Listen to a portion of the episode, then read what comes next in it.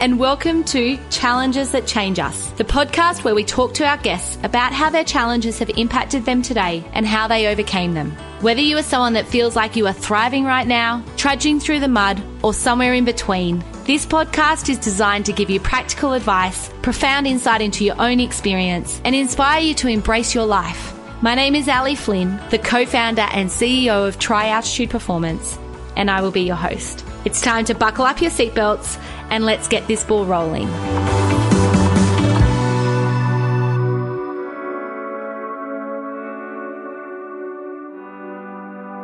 Welcome back, everyone.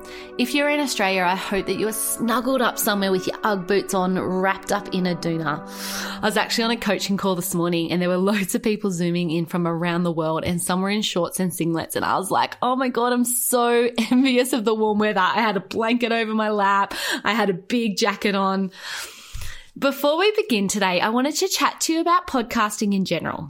This is a growing industry, yet no one really talks about what the listeners may experience when they press play on an episode. I know for many of you, Challenges That Change Us was the first podcast you listened to.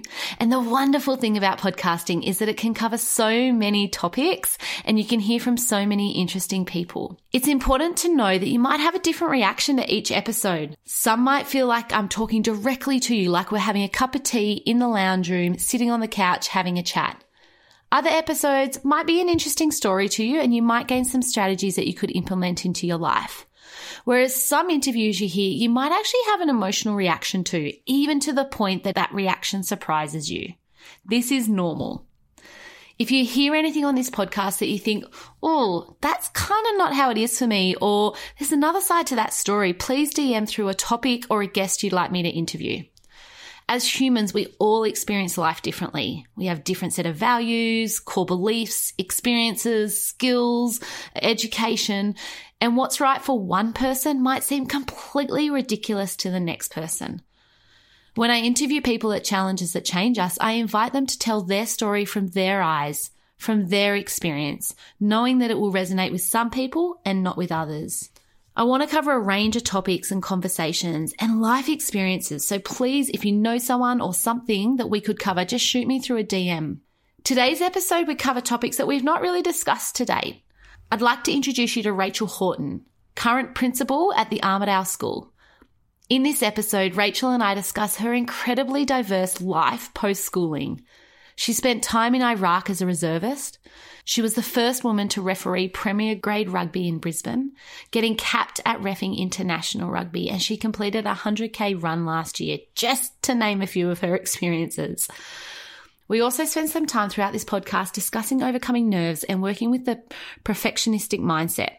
How Rachel manages her high expectations of herself and high expectations of others. I really enjoyed this conversation and I think you will too. Make sure you pop your feedback into our Facebook group, Challenges That Change Us. It's great if you pop in something that you took away from the episode or something you would love to know more about. Anyway, time for the show. So I'd like to welcome Rachel Horton to the show. Thank you for coming. Hi, Ali. I'm Excited to be here. Slightly nervous, but really excited. I still get nervous. Do you know that? I always have to go and do a nervous wee before every interview. I don't think I've had one yet that I haven't done that. And I think, when will those nerves go away? But is this your first podcast? I look, I've done one before, but I think I'm still really new to anything in terms of not that this is live, sort of done a couple of radio interviews and bits and pieces. So I'm still really new in any kind of interviewing sort of space, even though I feel really comfortable with you and I'm really excited to talk to you. yeah, still get the nerves. It feels live though because we've yeah. got these uh, like screens on and headphones yeah. and it does. And I remember doing my first podcast. That was definitely I felt that like nervous energy that I feel when I get on stage as mm-hmm. well. It even though you know it's not live, it almost feels mm-hmm. it. Um, so I really love to start our podcast with a little get to know you icebreaker mm-hmm. question, and that is if you were to use an animal to describe you, what animal would that be and why? so obviously I knew you were going to ask this one, Ali, because I've heard your, heard your podcast and I've been thinking about it for weeks and I hate not being able to come up with an answer. So I did an online quiz to see what kind of animal I would be. And it was inconclusive. So, um, oh, didn't help. What what quiz? What quiz did you find? Oh, I just googled one, and I, I mean, it might give you an indication of how good the quiz was. But the last question was, what, what Disney princess did you relate to the most? So, anyway, is that where you came unstuck? well, yeah, might have been, might have been. But I'm, apparently, I'm a combination of a bear, a cat, a wolf, and a little bit of a mouse. But yeah, I don't know. A bear is a love of eating. A wolf is apparently I like having lots of friends, but I can turn a little bit antisocial and slightly aggressive at a moment's notice, which might be a bit much, but I, I do have my I do have my moments. Oh, the cat is sort of, you know, very friendly, but also can be aloof at times, as we know cats can be. But uh, yeah, so I don't know. What about the mouse? What was the Uh, mouse part? I think the mouse was that sort of quiet, reserved, hiding away sort of part. And I definitely have those times where I'm like, especially with my job and all sorts of things, you're sort of on and talking to people a lot of the time. So I really do like my alone time sometimes. I should send you. Have you done your DISC profile? Have you ever I- done any of it? I, I have done that and I've done ah, Oh, because I was thinking I should send that to you and see where you fit. You're probably smack bang in the middle where you can like kind of shoot off into any of the directions. Do you remember where you sat? I can't remember, but I've I've actually got a different kind of profile that I did recently, a Hogan score or something that I did recently. Yeah. And I and again that it's all fascinating, but I also think I do sort of modulate the part of me that I am at any one time. So and it's not Yeah. being inauthentic. I think it's just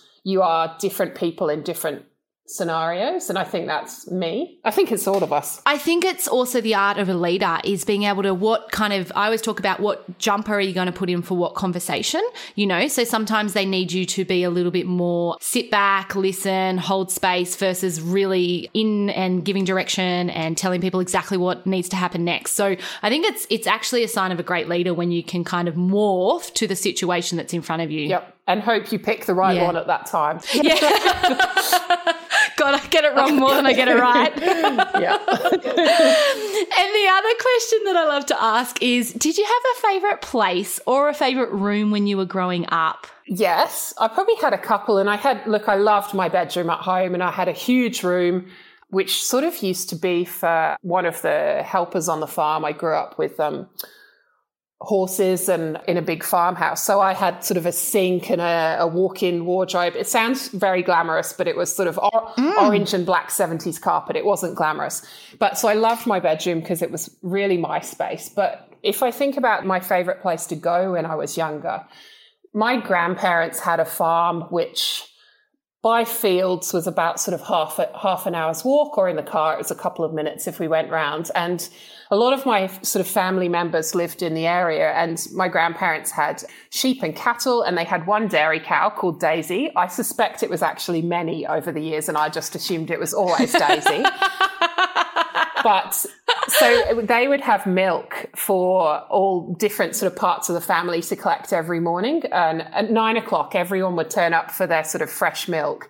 And anyone who could stay would go through into my grandparents' kitchen, and my granny would make coffee and have biscuits, and we would play pick up sticks or card games, and everyone would just sit round the table and my grandpa might be doing the crossword or something like that. So obviously when I was at school, we just sort of would do that on the weekend, but in the holidays, we might be around there most days of the week every morning. And it was just a really, really lovely, it's, you know, sort of one of my main sort of childhood memories and just a really nice thing to do every day to sort of see which of your cousins or your great aunt might be around and your grandparents and, and play some games and have a, a coffee and a piece of flapjack or whatever granny had made, I guess. Yeah, it's good. Because where did you grow up? So I grew up in a little village called Knightwick in England. So it's about 10 miles out of Worcester. So it's in the Midlands.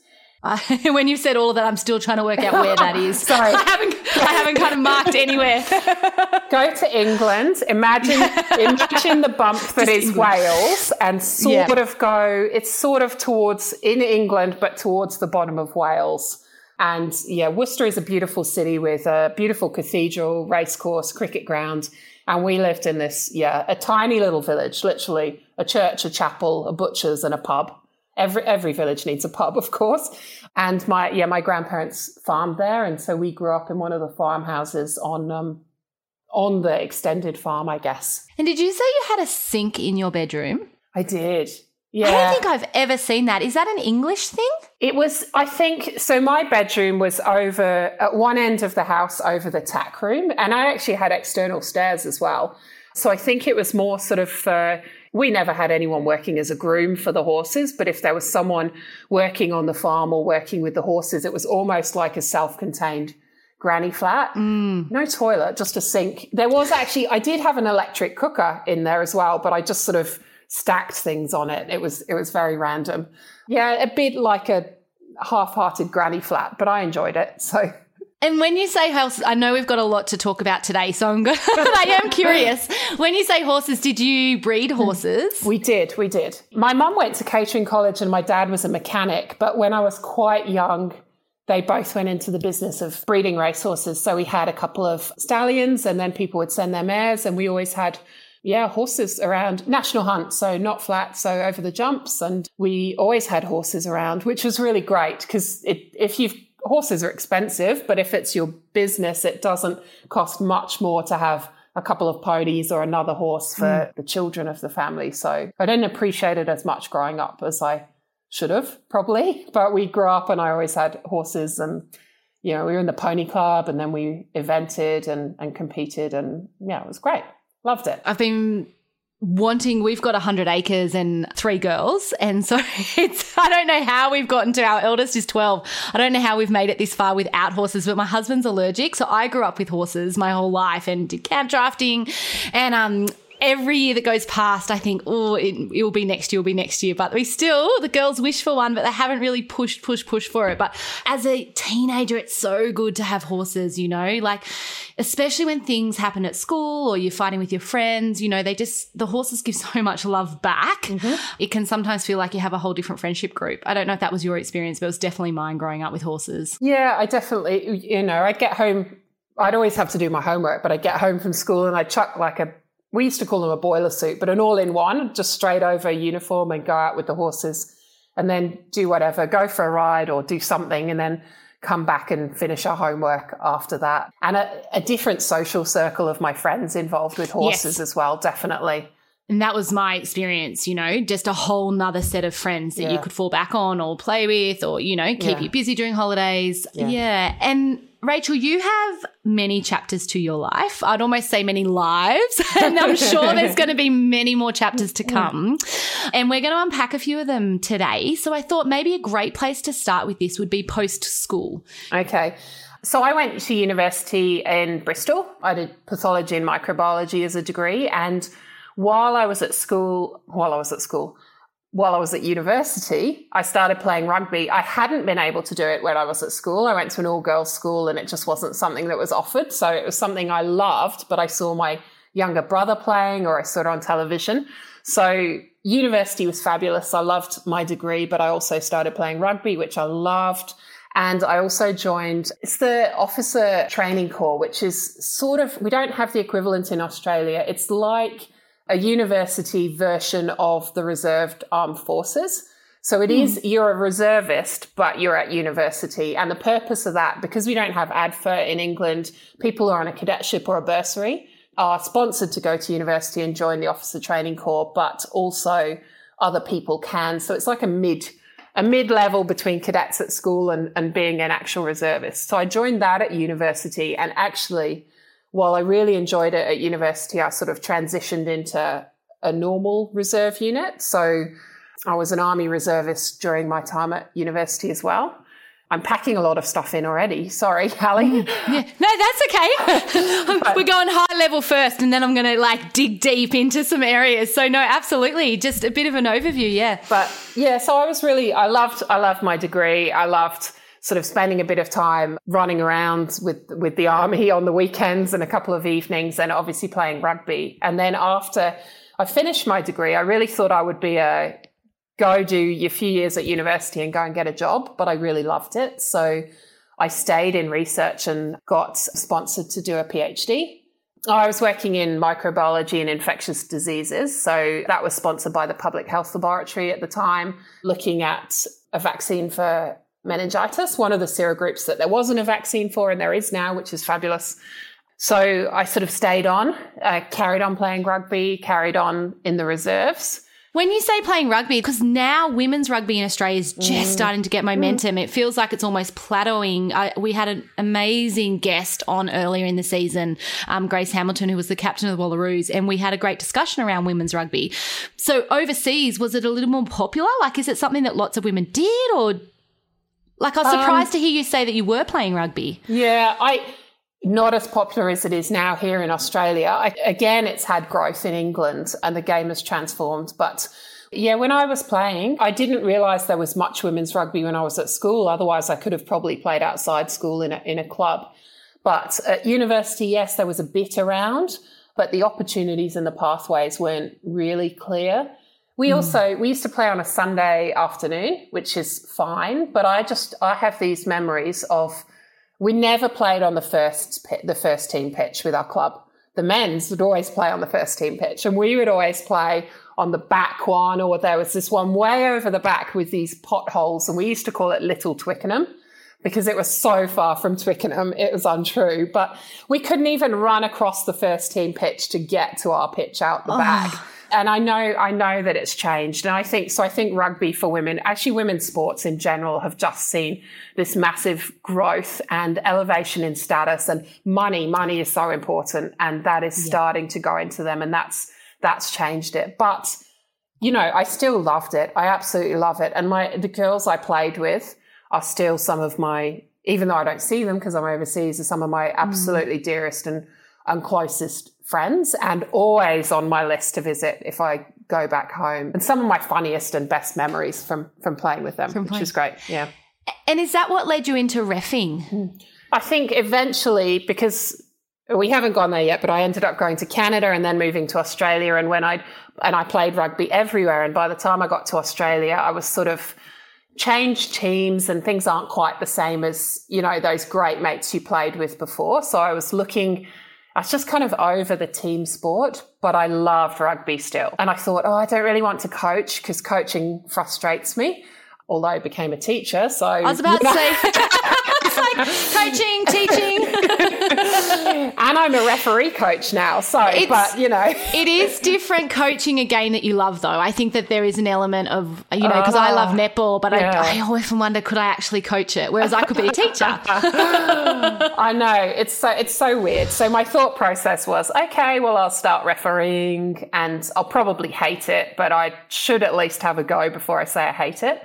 And I quite enjoyed it. And then I don't know, one thing led to the other. I never felt that I wasn't part of that rugby community anymore. I've always felt part of a group, part of a team, even if you're sort of that one referee in the middle and you're turning up on your own to a game on a weekend. Or you could be with a team of three or a team of five, depending on what game you're going to. But I've always still felt very much part of the rugby community. And and I just love that. And I still get to run around in the middle of the, the field, even though I'm not playing. I'm still very much part of the game, and it's great. And what were some of the highlights that you had from your refing days? I think I was incredibly fortunate to find perhaps be in the right place at the right time and find people who supported me and presumably to do a reasonable job as well. And I was lucky enough to do a couple of international women's games. I traveled, actually, I've traveled quite a, a lot with refereeing, which is wonderful, but I refereed over in England and, and refereed Italy, Ireland was probably one of my highlights in Italy a few years ago now. I'm trying to think what year.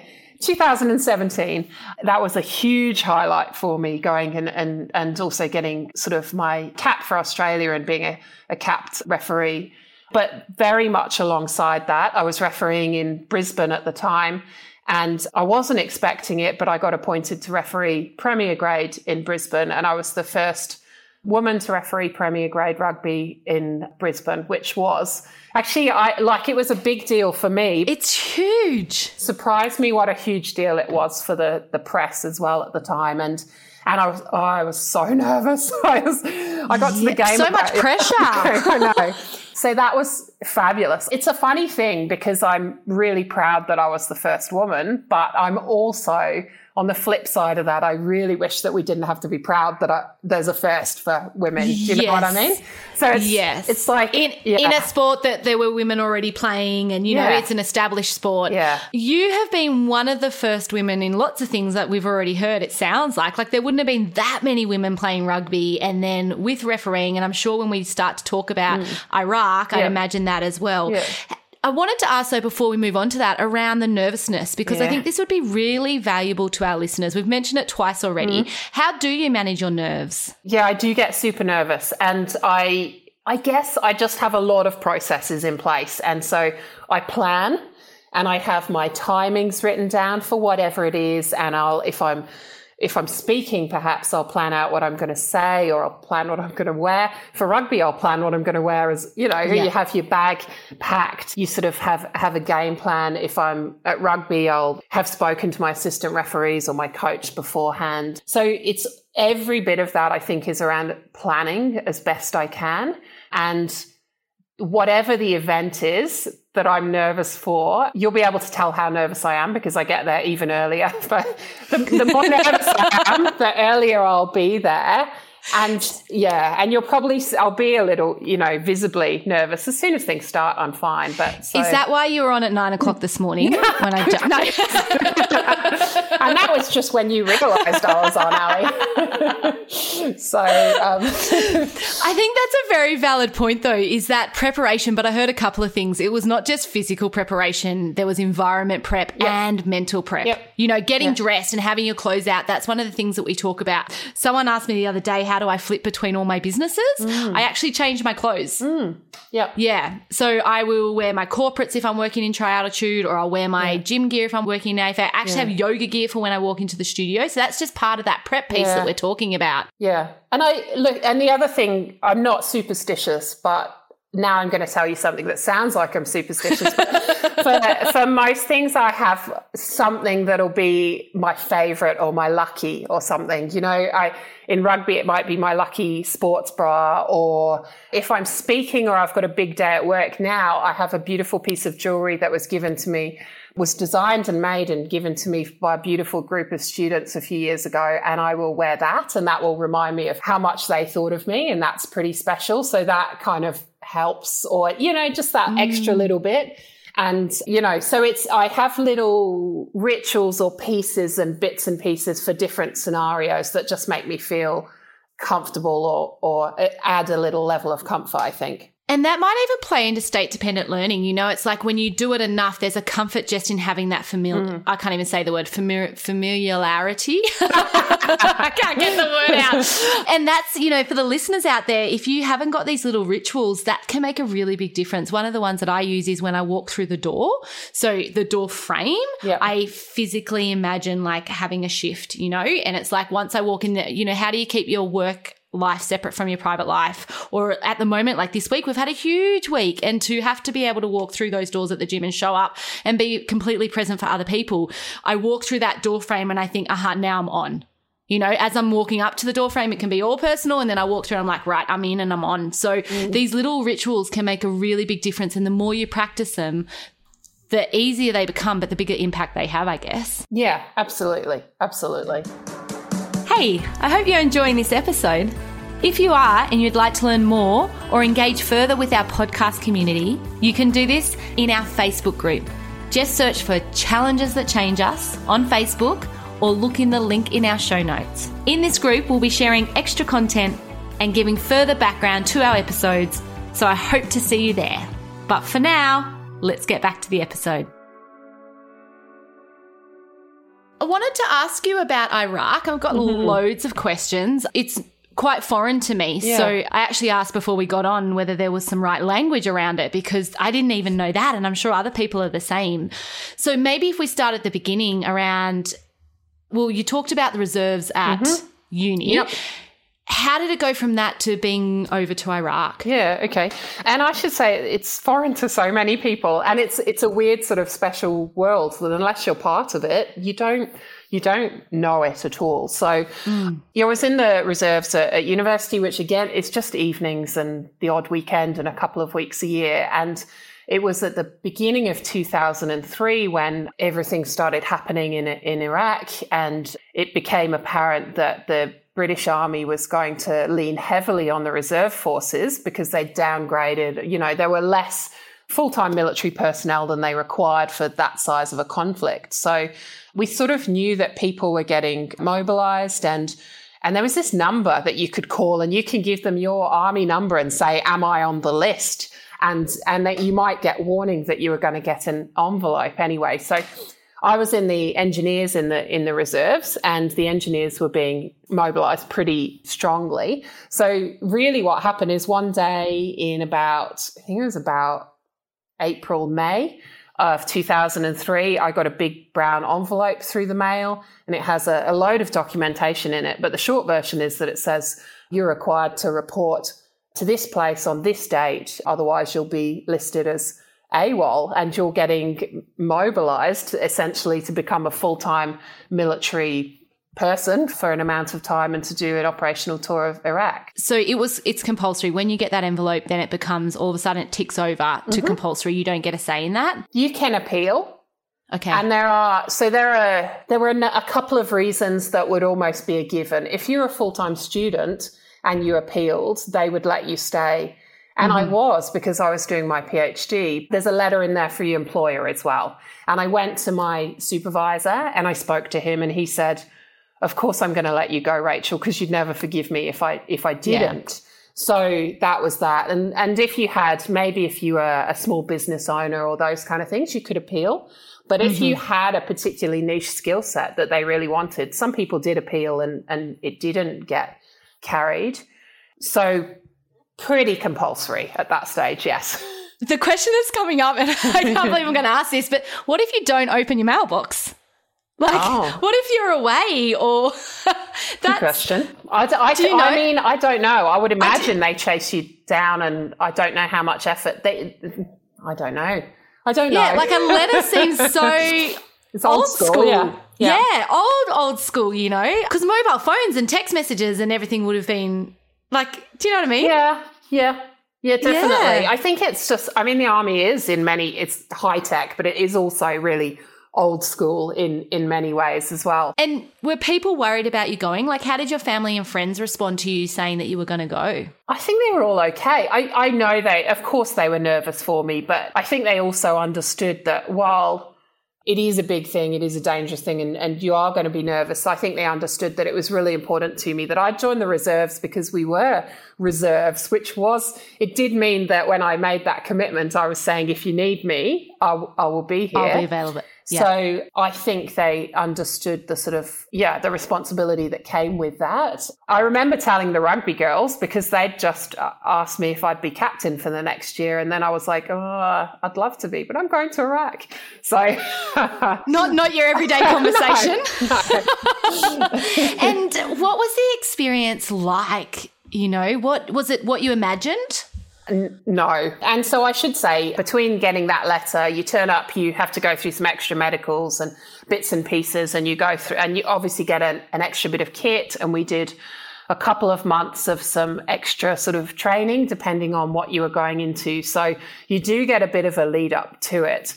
And then I, d- I really don't know. I don't think, however many times people try to explain what it'll be like, I don't think I knew what to expect when I got there. So really, and I didn't actually know what role I was going into. So I just got on a military flight and hoped that someone would be there to meet me at the airport in Basra at the other end. And we flew in, all the flights were coming in at night at that time. So you sort of uh, land in Basra with your kit at just, it is a military airport. It's just military people around. And then luckily people were there to collect me. They didn't really know. They took me back to sort of a, the camp and we were all in tents, big tents at the time. So they just sort of gave me an area to have a couple of hours lie down before the morning when someone would speak to me and sort of tell me what my job was, I guess, and, mm-hmm. and show me around. And when you say you didn't know what you were going for, did you have a theme? or an area I mean, that you knew like I, you're going for engineering i knew i was going to be in the engineers and i you know and i knew what sort of and there's one british engineer regiment out there so i knew that i'd be with them in basra i just didn't know what role i would be playing within within that out there and and i also i knew what the engineers were doing it was fairly early on in the conflict so mostly what the engineers were doing was what we would call force protection which is what it sounds like. You're sort of building up protection for the British army that were out there. So it's not the sort of beautiful, we're building a hospital for the locals and things. We were very much sort of protecting, uh, building up defenses for ourselves or those sorts of things. When you say building up forces, what literally are you building? A lot of it on a very basic level is, is sandbags full of sand and building up walls of those or big concrete barriers. You might be putting in chicanes for the entrances to camps to slow down vehicles so bluntly, so that if you have a vehicle, a VBIED, a vehicle borne improvised explosive device, someone can't just drive their car straight into your camp. They're going to mm. get caught by that chicane and at least slowed down or get caught further out. So really basic level, but effective defenses of, of that that kind. That was a lot of what we're doing. How long were you there? Six months. So I yeah. went out in the June, towards the end of the June. I was there for Christmas and I came back in the, the January of 2004. And what were some of your most memorable moments? Christmas. yeah. I'll go to the fun ones first because yeah, yeah. That's why I kept it so open because yeah. I also don't know what I'm allowed to ask, right? Uh, yeah. Like you know, it's and I also don't know what to ask because it's an experience I'm not familiar with. It's it's bizarre. It's like well, I'll talk I'll talk about Christmas because I because I said that, but Christmas when you're out in in Iraq, you're sort of with you know everyone's away from their families. We were dry, so there's no alcohol, so you're not celebrating with alcohol, but. I don't know, we had like a little service in the morning on Christmas Day. We didn't do any tasks, so there was relaxation. We'd got these boxes uh, people in back in the UK had been sending out care packages. So you did have some like treats. And one of the supermarkets had sent every soldier a box of treats. So mince pies and other things. And I love mince pies, and a lot of people don't. So a lot of people gave me their mince pies as well, which is great. So lucky you had all the sandbagging after Christmas. Do you still eat mince pies, by the way? Yes. Do you still eat them now after that? Because you know, oh, sometimes oh, when oh, yeah. that's your experience and you've had so many, it's like, oh, never again.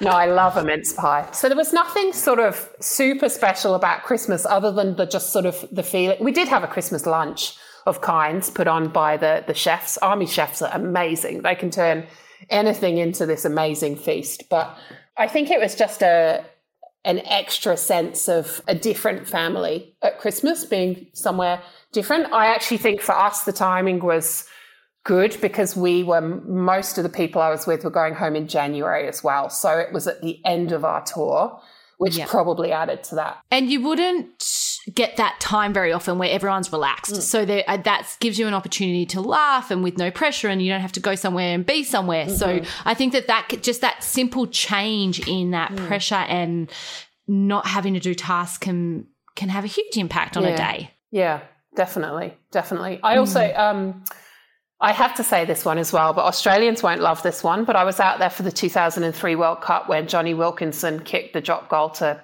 beat the Wallabies in, the, in the final. Yes. so we did. I mean, there's not much going on in a, a, big, you know, we're in tents and we're in a camp in, in Iraq. But what we did have was satellite TV most of the time, as long as there wasn't something serious going on, in which case there would be a complete comms blackout. But so we had a big TV and a big tent, and so I got to watch watch the the rugby there. I think I was the only English person. I was with a Welsh reg- regiment by that time, and and they went out in the quarters, I think. So um, I was excited anyway. yeah. So you were the only English in the in the uh, engineering camp, was it? In where I was with the squadron I was with at that stage, yeah. they were they were Welsh. I think we actually had a a small troop from New Zealand who were co-located with us as well. So they were very un- unimpressed in the semi-finals. But yeah, um, but that's how naive I am. I would have thought that you went over with your troop and you were with everyone you knew. No. So to start with, I was actually in two different locations when I went out there, and actually by this time I I was when I went out for the first three months, I was with the headquarter squadron of the regular army unit regiment that was out there. And I got posted in on my own. So I didn't know anyone who was on that, um, who was there at all. Is that like lonely?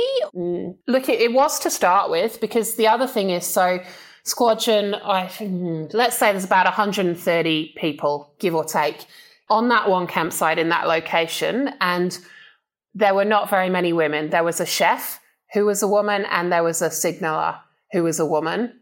Sorry, and there was also a girl who worked in the stores. So I was the only engineer who was a woman there. I was also the only officer. And so there's a, a sort of odd, I just felt like I couldn't. I, am fine. I love hanging out with the guys. So I've got no problem with that. But sometimes you just sort of, I don't know, want some girl talk or, or something. Yeah. And they did this really lovely thing when I'd been there for a week or two. And one of them came over to me, to my tent, and said, If you want to hang out with us, come and hang out with us. And because you're not going anywhere, when you're not working, there's a lot of downtime, or you're always yeah. working, essentially, you're always on call. And that was really lovely because I felt as an officer I couldn't impose myself on them, but the fact that they invited me. So I would go and sit and I don't know what we'd talk about, but um, you know that that was nice. So that made a real difference to me. And when you look back on that experience, what would you say was your greatest challenge during that time? I think, and I don't know in hindsight if it was my biggest challenge or I felt it was my biggest challenge. And I felt it was my biggest challenge that I was going out there, A, as a woman, when there were so few women in the engineers, and B, as a reservist, so not a regular full time soldier, I thought and I felt that I had to work harder to sort of get respect and to prove myself being posted in. But in hindsight, I think anyone would have had to work that hard. And I think you do have to work hard to earn respect and to to, to sort of um, when you come in. But I didn't realize till I left that not one of them, apart from the officer commanding, had known I was a reservist. They just assumed I got posted in from another regular regiment.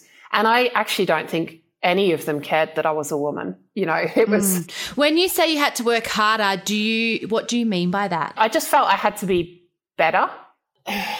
Like not necessarily working longer hours. You no. mean like you just had to give hundred percent all the time, or or get everything right, yes. or what do you mean? Yes, yes, I d- yeah, I do. Uh, I mean, longer hours. You you just no, that was impossible anyway. So yeah, I think it, I felt that I needed to get everything everything right, and I didn't have room for error in fairness, I probably put that pressure on myself in a lot of my life anyway. So I was about to ask that. I was like, is this solo to Iraq? No. I feel like some of your achievements come from a place of drive oh. and a place of always trying to go and strive for the next thing. Yeah. Yeah. Yeah. And if I commit to anything, I really want to do the best I can at it. So that is a personal pressure I put on myself. Yeah, definitely. Yeah. How do you manage that? Because my middle child at the moment is showing, mm. and I don't know if you would name this as perfectionism, but she's showing signs of perfectionism. And I know I'm a really high achiever. I own three companies and a podcast, you know, like I love and strive in that space, but I don't need things to be perfect. But my daughter is striving for that. And as a parent, I'm like, oh, how, what do we do with that? You know, my background's in psych, but I'm too close to it. So I guess my question is, how did you manage it for you? And is it something that has held you back at times? Or has it always been one of your strongest characteristics that is always uh, resourceful for you? Mm. I think if you ask me to choose, do I want to be this person? I still want to be, have that drive and mm. that desire. Although there are definitely days where I look at people, I, I see people driving home and I think, and I make up stories about them and I'm like, oh, they're just driving home to sort of watch a bit of TV and cook dinner and but I'm thinking I'm going to do this and I wish I was just a bit more easygoing on myself. But but I'm happy with that. But it does and I think that's what contributes to the nerves. But I guess I still have to manage it. And there's a lot of self-talk and it's trying to change stop looking for perfection and change my wording from not looking for perfect, excellent. Excellent is still really good. It's great. Mm. No one's going to get perfection, but you can be excellent. So it's, there's a lot of changing my language. In fairness, I got that from talking, I, I worked with a sports psych through rugby refereeing for a couple of years. And that was a, a lot of the conversations we had were around changing perfection to, to excellence. And we also had conversations about what's the worst that can happen and, you know, those sorts yes. of things. yes. It's your superpower, though, right? and I love that you say that because that's one of the things that I really love about my life is that I do all this crazy stuff, right? Mm. Like, I love nothing better, and you will understand this, mm. than doing a half marathon before 7 a.m. Mm-hmm. You know, everyone else hasn't got out of bed yet, and I've already run 21 Ks, you know? So it does, it throws us into a space that is exciting and there's challenge all the time, yep. but I'm, yeah, very curious as to how to manage that space. Yeah. I still am working towards that balance. So I think it's just continually checking yourself. And I do have ridiculously high expectations of myself. And that does, you know, that can be less than constructive at times but mm. it's constructive more often than not. And it is me. It's not changing. So it's just working towards managing that better mm. and, and taking all the good that comes with that. And it's kind of like that bell curve, right? It's, if there's not enough stimulus, mm. you won't be brilliant. And then there's a middle ground that's where it, you really excel. And then sometimes it just tips over the edge. So I guess it's having that awareness of when it's not serving you anymore. Yeah.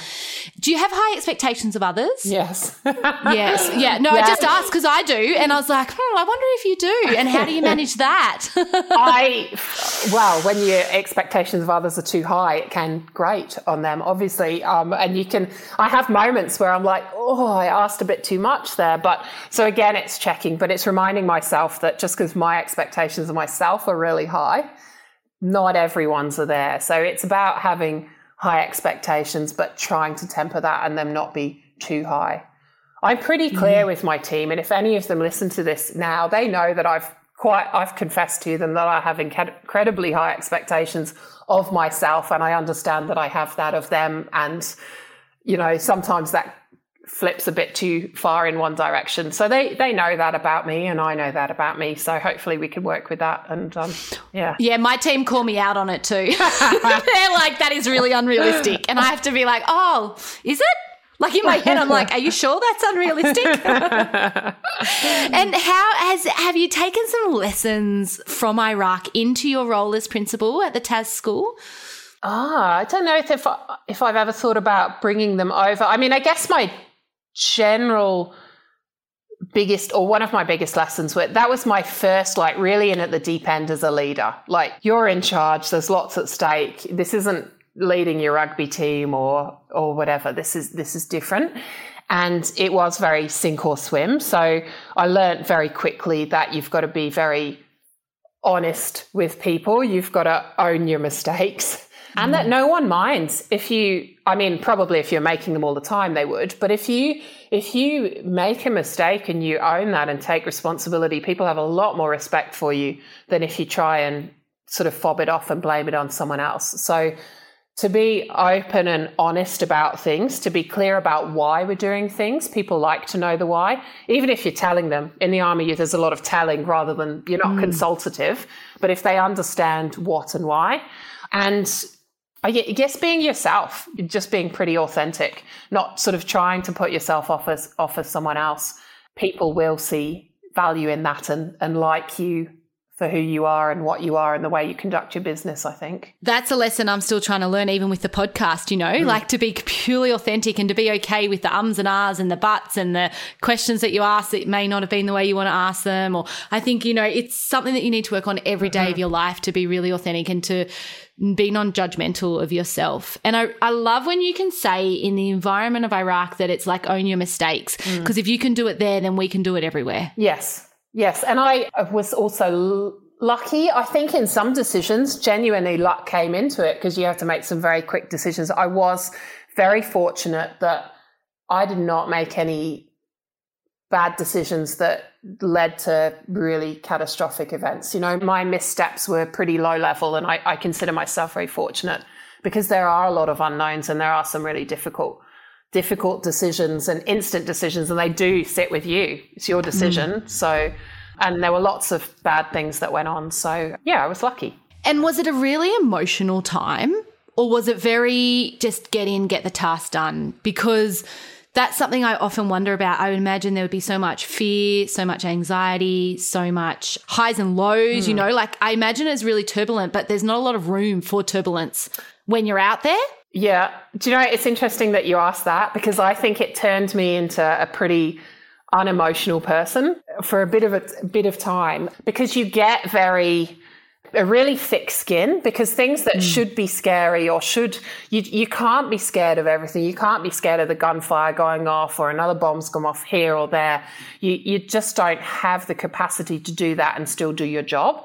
So you you make jokes about things that really aren't funny if they were happening here, mm. and you just develop this quite sort of it's not inappropriate in an offensive style of, of, of, sense of humor, but it's you're joking about things that are far more serious about things than you should you should you shouldn't be joking about them. But it's the way you sort of deal with it.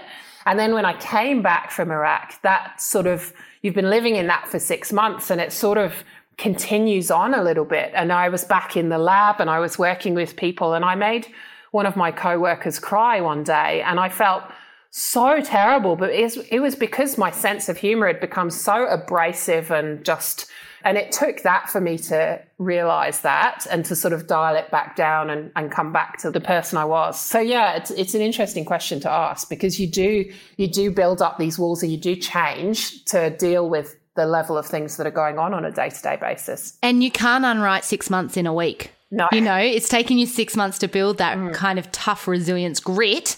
You don't undo that just because you've come home. Mm-hmm. Yeah. Mm. And I had a much easier ride out. Oh, you know, there were some rubbish things that happened and it, it wasn't a pleasant time, but I know that I, you know, I had a much better time out there than, than a lot of people and a lot of people who've been in other sort of um, theatres as well. So, so that's, yeah. And Rachel, did you experience post traumatic stress when you came back from there?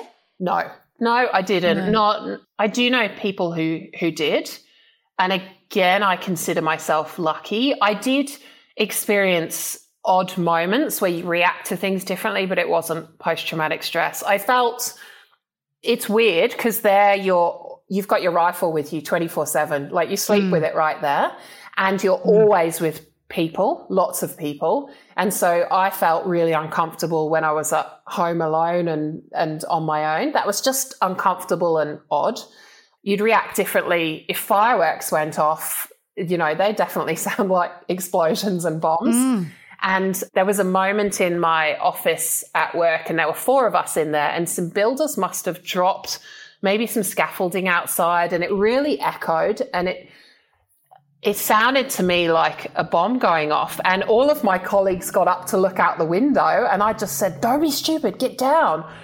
And it, it, was just, there's no bomb going off at the university, you know. But so, no, I definitely didn't have post traumatic stress, but you do, your mind goes to different places with, with those things for, for quite a, quite a while. Not anymore, not anymore. And would you go again? I thought about going again pretty soon after I got back, and I, I I don't know why, because it wasn't it wasn't fun and it wasn't enjoyable, but I did feel like I sort of had done something worthwhile, I think. Mm. But for me, if I'd started that took me best part of a year out of my PhD and I had to come back and finish that and, and I, I wanted a career.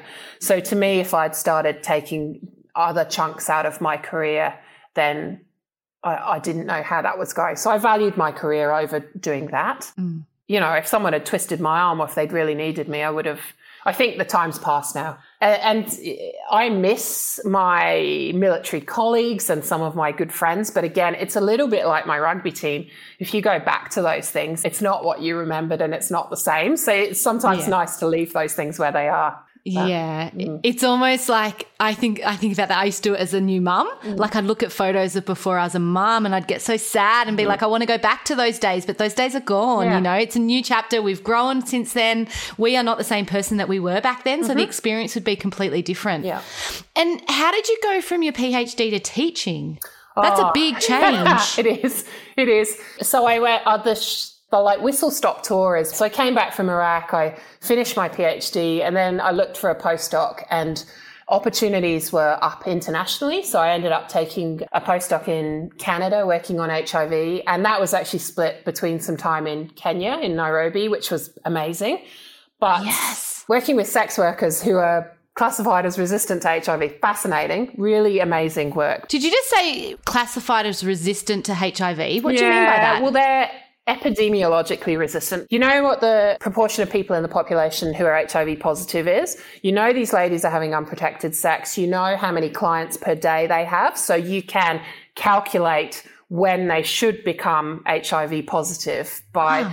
and there are some that for many, many years continue to be HIV negative despite all odds, I guess. Wow. About 5 to 10% of this population. That's a podcast for another day, Ali. We I was thinking, I was like, have I know? This is, maybe we'll record this whole thing. yeah.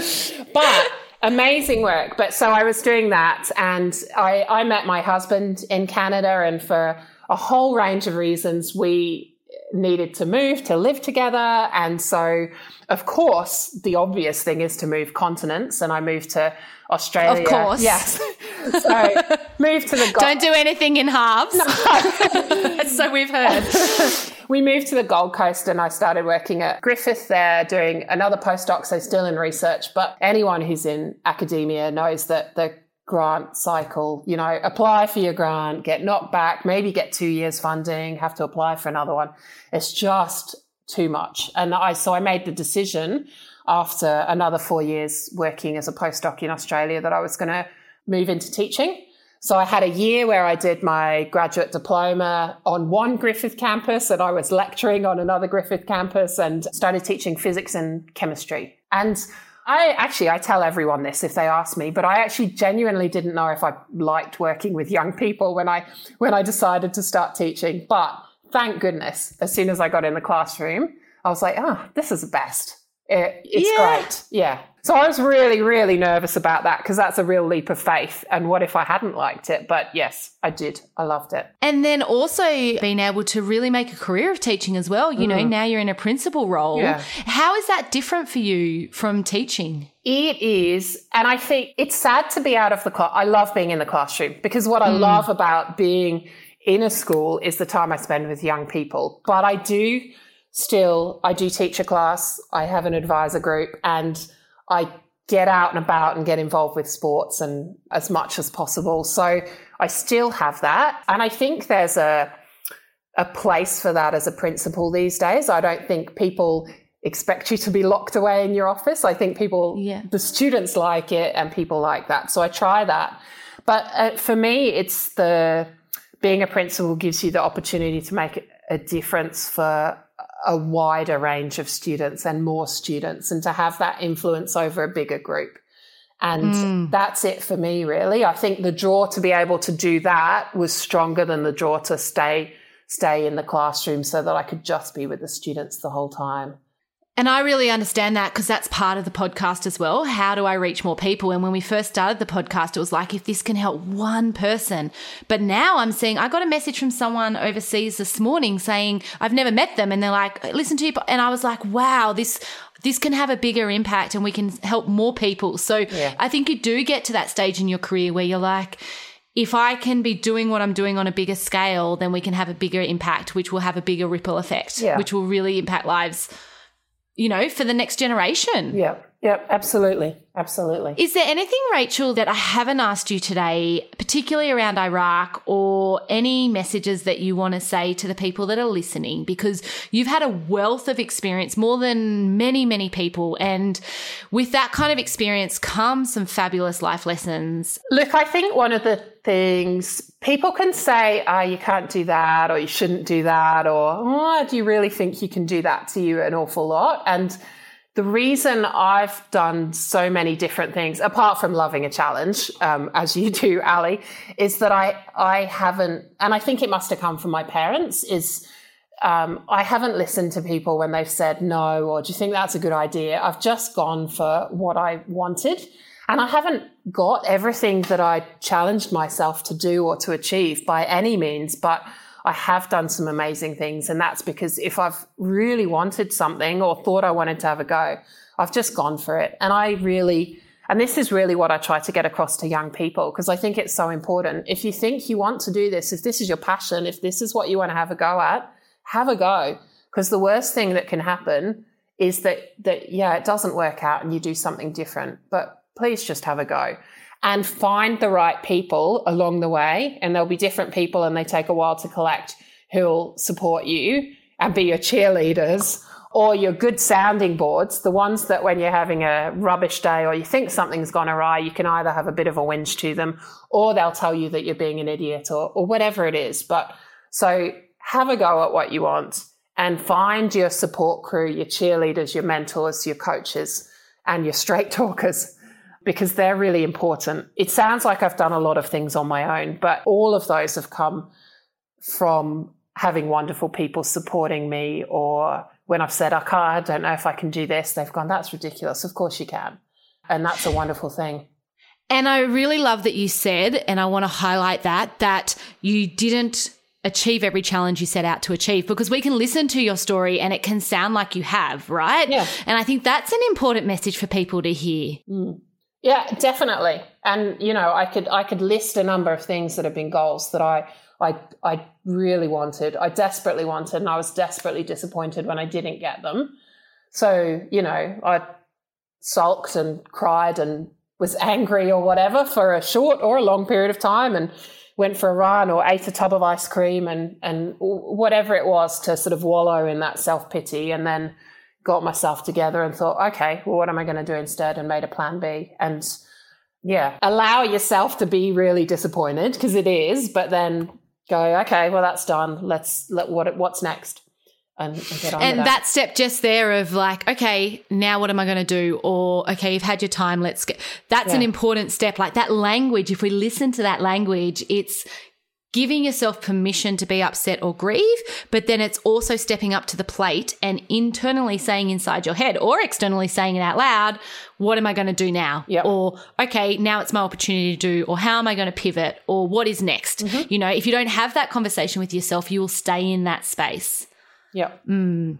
And I love to finish the podcast with the question of who is someone in your world or something in your world that truly makes you belly laugh? I mean, like where your teachers can hear you laughing all the way down the hallway. Actually, my husband can. My my husband can make me laugh like like no one else, and he can do it. He knows what will make me laugh, and at, at a moment's notice. And I think that's just wonderful. So, in terms of who's here, that's definitely him. But in terms of the the group of I mean, the group of friends that I will never stop laughing with are my, my rugby girls back from St Mary's Old Boys Ladies in Bristol in, in England. And none of us are playing anymore. But when we get together, it is just you laugh so much you hurt. It's absolutely ridiculous. Um, so that that's it. we'll have to give them this podcast because you've talked so fondly of them throughout the whole podcast. I think that they would really appreciate that. You know, often people don't realize, you know, how much they've influenced you along the way. Mm-hmm. Oh, thank you so much. There were so many things that we talked about during that interview. I, I wasn't sure how much we would get through, but we actually got through a lot more than I thought we would. And thank you for your time. You're very welcome, Ali. I shouldn't have been nervous. I had a lovely chat and it, yeah, really, really nice. Thank you very much for having me. That was a great convo. It always fascinates me to listen to how others manage different life experiences. One takeaway from this episode for me was to change perfection for excellence and that everyone misses shots that they take. It's okay to feel and then accept and then have the conversation with yourself about what's next or where to now. I hope you all took something away from this episode like I did. Hope everyone has a fabulous week, and I'll see you all next time. Thank you everyone for listening and taking the time out of your day. I believe we can learn so much from connecting with other people's experiences and stories. I hope you've gained some strategies and insight from today's episode. You can gain more by joining our Facebook group, Challenges That Change Us, or next week we will return with another episode.